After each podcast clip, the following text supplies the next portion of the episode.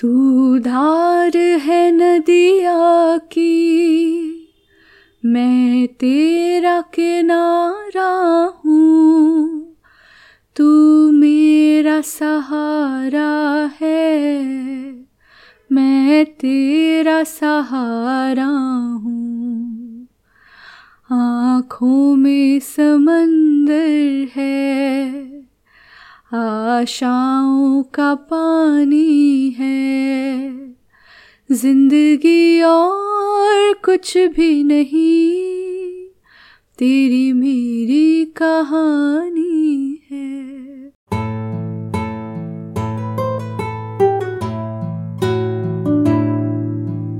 आप सुन रहे हैं अगला वर्ग का the partition podcast with Amy Singh this is episode nine जी आयानु, इस्तकबाल, स्वागत। पिछले एपिसोड में हमने बात की थी पंजाब के, दरियाओं के बारे में, नदियों के बारे में और किस तरह से पार्टीशन के वक्त ये जो पानी थे, ये हमारे दोनों मुल्कों में बांटे गए। आज के इस एपिसोड में जो कहानी आप सुनेंगे, वो कहानी जो है, उसकी सेटिंग है समंदर और समंदरों के बांटे हुए पानी। अगर आप ये पॉडकास्ट सुनते आ रहे हैं तो आपको मालूम होगा कि आ, कुछ हफ़्ते पहले हमने चंडीगढ़ में एक इवेंट किया था स्टोरी लैब जिसमें हमने इंडिया और पाकिस्तान के बंटवारे की स्टोरीज़ को आ, सुनाया था सुना था। तो वहाँ पर मैंने ये कहानी जो है सुनाई थी। इस कहानी को मैंने the other in the mirror जो कि एक किताब है जिसको सहर मिर्ज़ा ने एडिट किया है उसमें पढ़ा था। ये किताब इंग्लिश में है तो मैंने इस कहानी को ज़ाहिर बात है कि इंग्लिश में ही पढ़ा था और फिर मैंने इसे उस इवेंट पर सुनाया था। ये कहानी ने सबके दिल को छुआ था। मेरे खुद के दिल को भी, मुझ पर तो इस कहानी का इतना ज़्यादा असर रहा था कि मुझे कुछ दिन लगे थे इसमें से बाहर निकलने के लिए। मुझे एक ख्याल आया कि ये कहानी दरअसल जो लिखी गई है, इसे कराची के एक राइटर मोहम्मद आतिफ अलीम साहब ने लिखा है और उन्होंने ओरिजिनली इस कहानी को उर्दू में लिखा था और बाद में सहर मिर्ज़ा की किताब में शामिल होते वक्त इसका तर्जुमा इंग्लिश में किया गया। तो मैंने सोचा, क्यों ना ऐसा किया जाए कि आपको ये कहानी जो है इसकी ओरिजिनल लैंग्वेज में, उर्दू में सुनाई जाए। अब एमी को उर्दू तो पढ़नी आती नहीं है तो मैंने दरख्वास्त की अपने दोस्त, जो कि एक जर्नलिस्ट हैं पोइट हैं, आमिर मलिक से, कि वो अगर उर्दू में इस कहानी को पढ़कर आप सबको सुना सकें तो क्या बात होगी? उन्होंने मेरी अल्तजा सुनी और इस कहानी को उर्दू में रिकॉर्ड किया। तो फाइनली आज के इस एपिसोड में आप सुनेंगे वो कहानी जिसे लिखा है मोहम्मद आतिफ अलीम साहब ने, जिसका उनवान है हजियानी अम्मा बनाम उषा देवी। आमिर मलिक की आवाज़ में।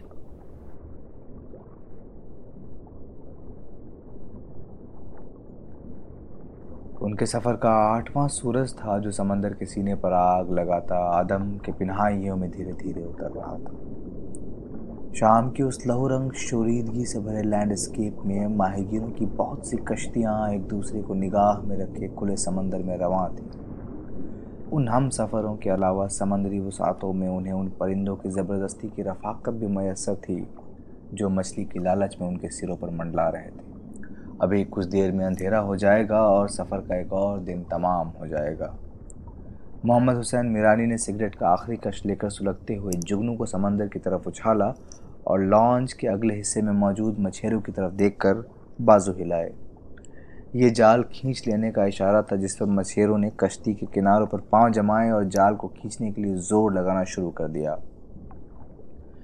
जाल का ढेर बहुत सी फड़कती हुई मछलियों, सांपों और झींगों को लिए कश्ती में वापस ढेर होना शुरू हुआ। तो जो मछेरे जाल नहीं खींच रहे थे, उन्होंने सांपों को वापस उछालते हुए उसकी गिरफ्त से उन्हें एक एक करके निकालना और एक गीले और चिकने तख्त पर लुढ़काना शुरू कर दिया। कुछ और मछेरे अपनी जाने फिसलती मछलियों को उठा उठा कर ढेर लगाने लगे। जाल खींचा जा चुका तो मलगजे अंधेरे में मोहम्मद हुसैन मीरानी ने मछलियों के ढेर की तरफ़ मायूसी से देखा। इस पर आगे में भी तवक्को से बहुत कम मछली हाथ आई थी। उसमें भी ज़्यादातर छोटी मछलियाँ थीं जिन्हें अभी लहरों से अटखेलिया करते जवान होना था, लेकिन लॉन्च वालों के उतावलेपन ने बचपन में ही उन्हें अपनी दुनिया से महरूम कर दिया था। मोहम्मद हुसैन मीरानी ने अपने साथियों की ओर आँखों में झांका और खुले समंदर में वहाँ तक जाने का फैसला किया जहाँ तक लॉन्च उन्हें ले जा सकती थी। इसमें ख़तरा था कि कहीं वो भटक कर हिंदुस्तान के पानियों में न दाखिल हो जाएँ, लेकिन मजबूरी थी मछली अगर मौजूद थी तो सिर्फ़ खुले पानियों में। यूँ वो अपने लॉन्च का पेट मछलियों से भरने के खातिर ये ख़तरा मोल लेने पर मजबूर थे। इब्राहिम हैदरी की माहीगिरी बस्तियों में मौजूद तमाम मछलियों को खूब मालूम था कि समंदर उनसे नाराज़ था और रोज़ रोज़ अपना रिज्क समेटता जा रहा था। वो उसकी वजह भी जानते थे कि हर नए दिन के साथ लॉन्चों की तादाद बढ़ती जा रही थी और उनके जाल भी बड़े होते जा रहे थे।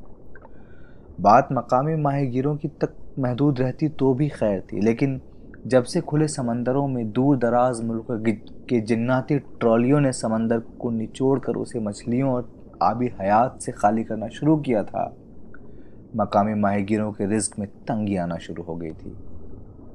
रही सही कसर उस तेज़ाबी और गंदे मादे ने पूरी कर दी थी, जो हिंदुस्तान और पाकिस्तान के साहिलों से बेदर्दी के साथ समंदर में उड़ेला जा रहा था। अंधेरा छाने पर लॉन्च के चौबी फर्श पर कपड़ा बिछाया गया और लॉन्च के कप्तान समेत तमाम मछेरे कमर खोलकर दायरे में बैठ गए। अब वक्त था मछली बिरयानी खाने का और अगली मशक्क़त तक थके हुए जिस्मों को समंदर की ठंडी हवा में ढीला छोड़ देने का। जब उनके सामने एल्यूमिनियम की परातों में भाप छोड़ती बिरयानी लाई गई तो उन्हें लगा कि जीने के लिए ये दुनिया कुछ इतनी बुरी जगह भी नहीं। वहाँ हर शाम खाने के बाद उन्हीं परातों को बजाते हुए कोरस में गाने की महफिल जमा करती और फिर तारीखी छाते ही दिन भर की तकान को बेमानी शोर शराबे से बहलाते बहलाते नौजवान मछेरों की पलकों पर नींद की बोझलता शुरू हो जाती। मोहम्मद हुसैन मीरानी दिन को अपनी नींद पूरी कर चुका था। सो उसने चौबी फर्श पर आड़े तिरछे पड़े, मछेरों पर निगाह की और उठकर लॉन्च के किनारे आ बैठा और दिन का आखिरी सिगरेट सुलगाते हुए अपनी निगाहें पुरसकून समंदर की तारीखियों में न मालूम नन्हे अजसाम पर जमा दी। ये चाँद की आखिरी रातें थीं, सो अभी समंदर पर चांदनी की चादर बिछने में बहुत वक्त पड़ा था। सितारे अलबत्त खूब रोशन और बड़े बड़े दिखाई दे रहे थे, जो इतने करीब थे कि हाथ बढ़ाकर छूने को मन मचलने लगता था। इस दम बदम बूढ़े पड़ते मछेरे मोहम्मद हुसैन मीरानी को अपने जवानी के दिन याद आए, जब समंदर मछलियों से भरा होता था और उन्हें अपना रिस्क तलाश करने के लिए बहुत दूर नहीं जाना पड़ता था। वो लोग घर से निकलते तो आठ दस रोज़ में लॉन्च के पेट को ये बड़ी बड़ी मछलियों से भरे वापस आ जाते थे। एक वो दिन थे और एक ये दिन कि उन्हें महीना महीना भर घरों से दूर समंदर की लहरों से लड़ना पड़ता था। कभी कभार तो यह महीना फैल कर चालीस दिन पर मुहित हो जाता। और जब वो वापस आते तो लॉन्च का खर्चा और लॉन्च के मालिक का निसफ हिस्सा निकाल कर उनके पास मुश्किल से इतने पैसे बचते थे कि घर का राशन और अगले सफ़र तक छोटी छोटी ज़रूरतें पूरी कर सकें। वो अभी ठीक से आराम भी न कर पाते थे कि समंदर से उन्हें अगले सफ़र का बुलावा आ जाता। मोहम्मद हुसैन मीरानी लॉन्च पर मौजूद 25 नफूस का सरबराह था। उनमें तीन उसके भाई थे और तीन ही बेटे थे, जबकि चौथा बेटा शानी जिसकी उम्र अभी आठ साल भी पूरे ना हुए थे, पहली बार समंदर देखने के शौक में ज़िद करके साथ आ गया था। उनमें कुछ नौजवान, उसके भाइयों के बेटे थे और जाने कितनी नस्लों से समंदर से रिस्क कमाने की मशक्क़त में बरसों से अपने बापों का हाथ बटा रहे थे। खुद उसकी जवानी भी इन्हीं पानियों के साथ खेलते गुजरी थी। उसने जब अपने बाप के साथ माहीगिरी का आगाज़ किया तो उसकी उम्र मुश्किल से दस बारह साल रही। तब से अब तक बहुत सी दहशतनाक यादें उसकी याददाश्त में महफूज हो चुकी थी, जो कभी कभी भेस बदल कर उसके ख्वाबों में दहशत के रंग भर दिया करती थी। इसी समंदर में उसने एक नागहानी तूफ़ान को उठते देखा और और फिर कुछ ही देर बाद अपनी आँखों के सामने अपने बाप को समंदर का निवाला बनते देखा। उस रोज़ अगर किस्मत साथ ना देती और एक मददगार जहाज़ उस कश्ती के सवारों को बचा न लेता तो वो भी दूसरों के साथ वहशी लहरों की भीड़ चढ़ चुका होता इस वाक्य ने उसे खौफ ज़दा कर दिया था। वो कभी समंदर का मुँह न देखता, लेकिन माहगीर समंदर से भागे तो जाए कहाँ? सो, उसने दिल कड़ा करके समंदर की तरफ़ दोस्ती का हाथ बढ़ा दिया। समंदर ने भी एक बुजुर्गाना खामोशी के साथ आशीर्वाद दे दी और उन दोनों के दरमियान दोस्ती का ताल्लुक उस्तवार हो गया। उसने चंद ही बरसों में लहरों पर लिखी तहरीर पढ़ना भी सीख ली थी। जिसके बगैर कोई माहगीर पानी में उतरने का हौसला नहीं कर सकता। उस रात सितारों की छाँव में जब मोहम्मद हुसैन मीरानी समंदर की लहरों पर डोलती कश्ती में अपने पॉकेट साइज़ ट्रांजिस्टर पर लता मंगेशकर की आवाज़ की मधुरता से दिल बहला रहा था तो कुछ ही दूर एक और कश्ती भी आजिम सफ़र थी, जिसमें द्वारका की एक माहगीर बस्ती से उसका एक हमजाद मुकेश भाई अपने भाइयों, बेटों और कबीले के कई दूसरे जवानों के साथ आयन उसी वक्त समंदर से अपने रिज्क का मुतालबा करने निकला था, जब इब्राहिम हैदरी की जटी से मोहम्मद हुसैन मीरानी ने अपने सफ़र का आगाज़ किया था। उन दोनों कश्तियों के सवार तारीख के रिश्तों रिश्तों में बंधे थे और एक ही समंदर के पाले हुए थे। उन दोनों के तांबे की रंगत वाले चेहरों पर आँखों में चमक भी एक सी थी और उनके सीनों में छिपे घाव भी एक जैसे थे। अलबत्ता उनके लॉन्चों पर लहराते झंडे अलग अलग थे, लेकिन अगर ये झंडे उतार लिए जाते तो इन समंदर ज़ादों को एक दूसरे से अलग करके पहचानना मुश्किल हो जाता। उस शाम मोहम्मद हुसैन मीरानी और मुकेश भाई को एक जैसी मायूसी ने घेर लिया था और वो एक ही फैसले पर पहुँचे थे कि खुले पानियों में निकला जाए, भले उसमें कितने ही ख़तरा दम बिछाए उनके मुंतज़र हों। सो, मोहम्मद हुसैन मीरानी की कश्ती अल हैदरी का रुख मशरक़ी पानियों की तरफ़ और मुकेश भाई की कश्ती द्वारका रानी का रुख मगरिब में कच्छ की जानब हो गया और अब वो लहरों पर डूबती उभरती तेज़ रफ्तारी से एक दूसरे के करीब आ रही थीं। इन दोनों कश्तियों के साथ साथ और बहुत सी कश्तियाँ भी थीं, जिन पर मौजूद माहिगीरों की मायूसियाँ और उम्मीदें हम रंग थीं। उनके सफ़र का बारहवा रोज़ था जब दिन ढलने से पहले दोनों साहिलों से रवाना होने वाले कश्तियों का एक दूसरे से सामना हुआ। दोनों मुल्कों के माहिगीरों के लिए ये बहुत मामूल की बात थी कि खुले समंदरों में वो एक दूसरे के करीब आ जाते। अपने अपने मुल्कों में नस्ल दर नस्ल, महकूमी और भूख उनका मकसूम थी, लेकिन यहाँ वो पानियों के मालिक थे और यहाँ उनका कानून चलता था। यूँ ही समंदर ही उनका हिंदुस्तान था और यही उनका पाकिस्तान था। जब दो मुख्तलिफ़ झंडे लहराती कश्तियाँ एक दूसरे के करीब पहुँची तो तमाम कश्तियों के माहिगिरों ने खड़े होकर बाजू लहराना शुरू कर दिए और थोड़ी ही देर बाद एक दूसरे की कौमियत को भूले हुए एक दूसरे की कश्तियों में सवार झींगा, सूप और मछली बिरयानी की ज़ियाफ़त उड़ाने में मशगूल थे। उनका ये मिलाप सदियों से जारी था, जो हर सियासत और मुसलत करद तफरीक से बलातर था।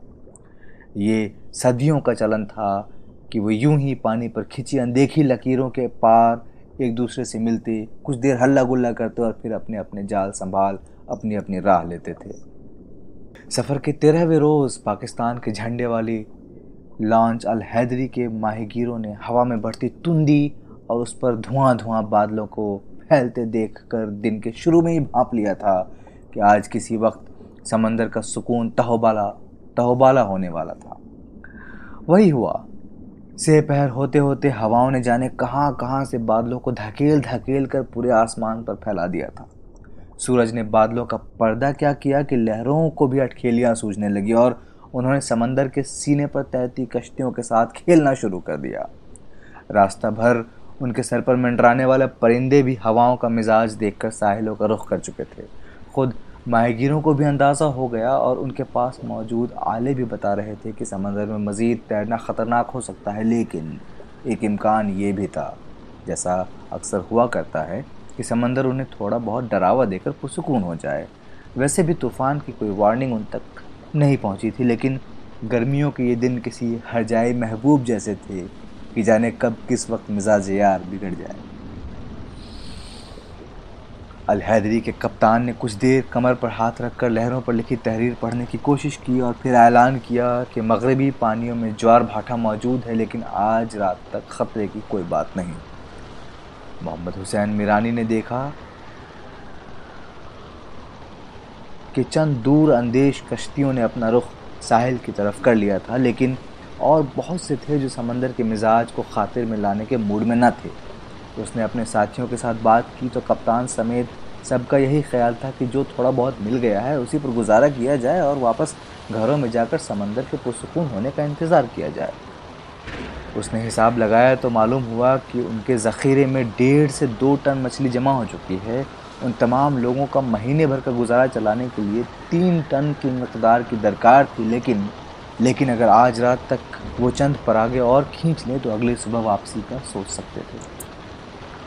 रात के पहले ही पहर उन्हें एहसास हो गया कि उन्होंने पानियों पर लिखी तहरीर पढ़ने में तबाह कन गलती कर दी थी। रात का खाना ख़त्म होने तक समंदर की गुर्राहट में गैज़ नुमाया होने लगा था।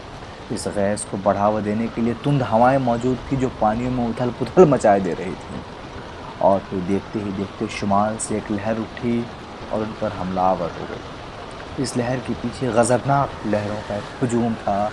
जो अलहैदरी के नातवा वजूद के ख़िलाफ़ सफ़ आ रहा था और सफ़ आ रहा था और बार बार उन पर हमलावर हो रहा था। वो भी जिस्मों के साथ पानी की मार सहते, पहलू बदलते कश्ती में अपना तोज़न बरकरार रखने की तगोदव में हलकान हुए जा रहे थे। उधर शुमाल से उठते तूफ़ानी झक्कड़ थे, जिनके गुस्से का कोई ठिकाना न था। कप्तान अपनी तोानाइयों के साथ कश्ती का रुख मोड़ने के लिए ज़ोर लगा रहा था, लेकिन उन गुस्सैले झक्कड़ों, सरकश लहरों ने कश्ती का कंट्रोल संभाल कर उसे मशरक़ की सिमट धकेलना शुरू कर दिया था, जहाँ दुश्मन था और ही पोरबंदर की जेल। कप्तान ने बेबसी से बाजू खड़े कर दिए तो मोहम्मद हुसैन मीरानी की आँखों में खौफ उतर आया। वो पहले भी सर क्रीक के करीब करीब थे। अगर हवाओं ने अपनी हरदर्मी जारी रखी तो कुछ ही देर में वो हाथ लगाए बैठे दुश्मन के रहमो करम पर होंगे। वो बरसों पहले इस दुश्मन की सफ़ा की झेल चुका था। अब तो उसके साथ एक बच्चा भी था। जाल खींच लो। वो हाथों का भोंपू बनाकर चीखा और कप्तान को कश्ती का रुख मोड़ लेने के बेताब इशारे करने लगा। वो जाल खींचने के लिए ज़ोर लगाने लगे, लेकिन जाल समंदर में किसी ड्रैगन के कब्ज़े में आ चुका था। लहरों की इस शुरीदा सरी के दौरान जाल को वापस खींच लेना नामुमकिन हो चुका था और अब वो उन्हें अपने साथ घसीटने लगा था। इस तारीख और तूफ़ानी लैंडस्केप में उन्हें रिस्क की ज़मानत देने वाला जाल उनकी आखिरी बदकस्मती बन चुका था। अगर उससे फौरी जान न छुड़ाई गई तो जेल या मौत उनका मुकदर थी। इस अफरा तफरी में उन्हें कोई ऐसा हथियार भी नहीं मिल रहा था जिसकी मदद से वो उसके मज़बूत रस्से काट सके, जबकि रस्से का तनाव इस कदर ज़्यादा था कि उसे खोलकर छोड़ देने की सूरत भी न थी। मोहम्मद हुसैन मीरानी ने बाजू बुलंद किया और आसमान की तरफ़ हाथ जोड़ते हुए खुदाई मदद की दरख्वास्त कर दी। उसकी आँखें बंद थी और होठों पर हरफ दुआ था कि अचानक भोंपू की एक खौफनाक आवाज़ ने उसका इन्हिमाक तोड़ दिया।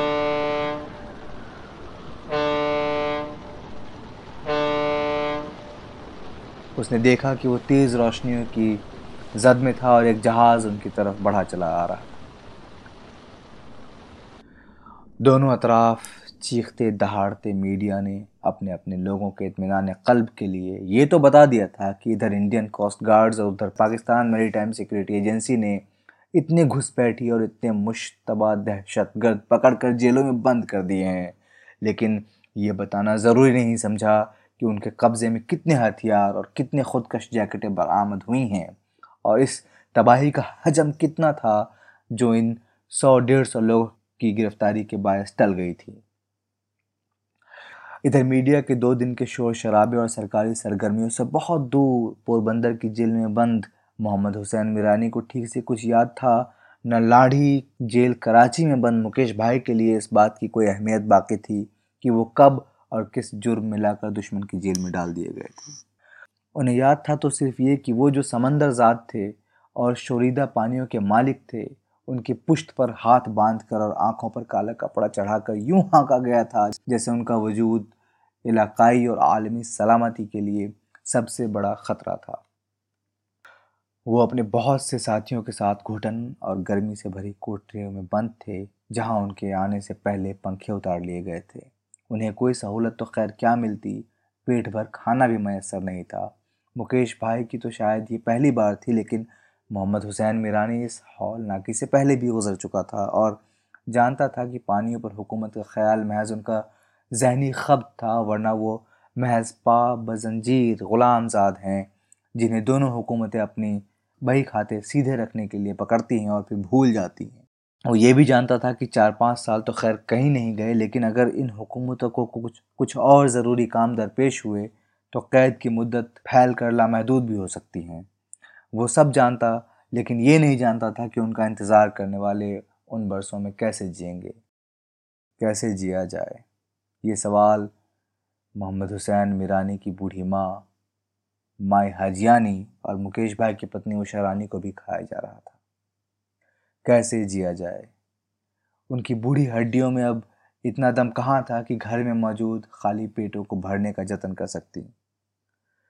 फटे पुराने जाल मरम्मत करके और बाँस की लकड़ी के घरों की दीवारों पर मिट्टी का लेप करके इतनी मजदूरी कहाँ मिलती है कि दो दिन का राशन भी खरीदा जा सके? वो नहीं जानती थी जाने वालों के साथ क्या हुआ।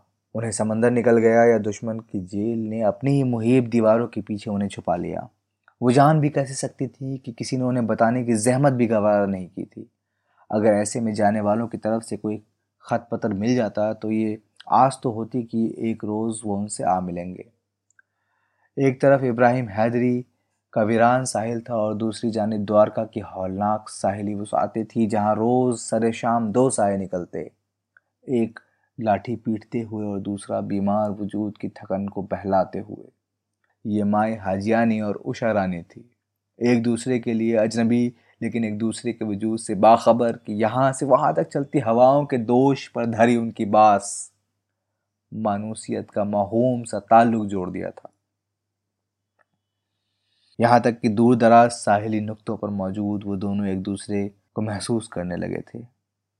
मछेरा बस्ती में मशहूर था कि जब से माए हाजियानी के बेटे और पोते गए हैं, उनका दिमाग पिलपिला हो चुका है और वो न समझ में आने वाली हरकतें करने लगी हैं। सो एक रोज़ उसने एक और ना समझ में आने वाली हरकत की। उसका एक पोता था जो स्कूल की पढ़ाई छोड़कर मजदूरी पर लग गया था। एक रोज़ उसे जो सूझी तो उसने उसके बेकार पड़े बस्ते में से एक कॉपी निकाली और वरक फाड़ कर कश्तियाँ बनाने लगी। उस शाम वो साहिल पर आई तो उसने हाथ में कागज़ की बहुत सी कश्तियाँ दबा रखी थी। उस रोज़ जब खड़े खड़े उसकी टांगों में सीसा उतर आया और जब उसकी निगाहें समंदर की उस आतों को खोजते खोजते थक गई तो उसने चुपके से एक कश्ती पानी पर रख दी और फिर उसने एक पैगाम रखा और उसे पानी पर छोड़ दिया। बहुत से बरस गुजर गए, लेकिन उस रोज़ से दो मुख्तलिफ़ सीमतों से कागज़ की दो कश्तियाँ ज्वार भाटे के थपेड़े सहती, समंदर की सरकशी का मुकाबला करती एक दूसरे की जानब रवान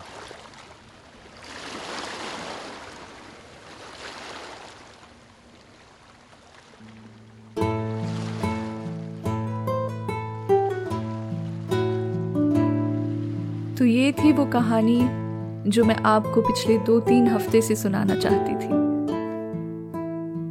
मैं तो बस उन उम्मीद की कश्तियों के बारे में सोचती रहती हूँ। क्या वो कभी अपनी मंजिल पर पहुंचेंगी? जानती हूँ कि इसे सुनने के बाद कुछ भी कहने सुनने का मन नहीं करता।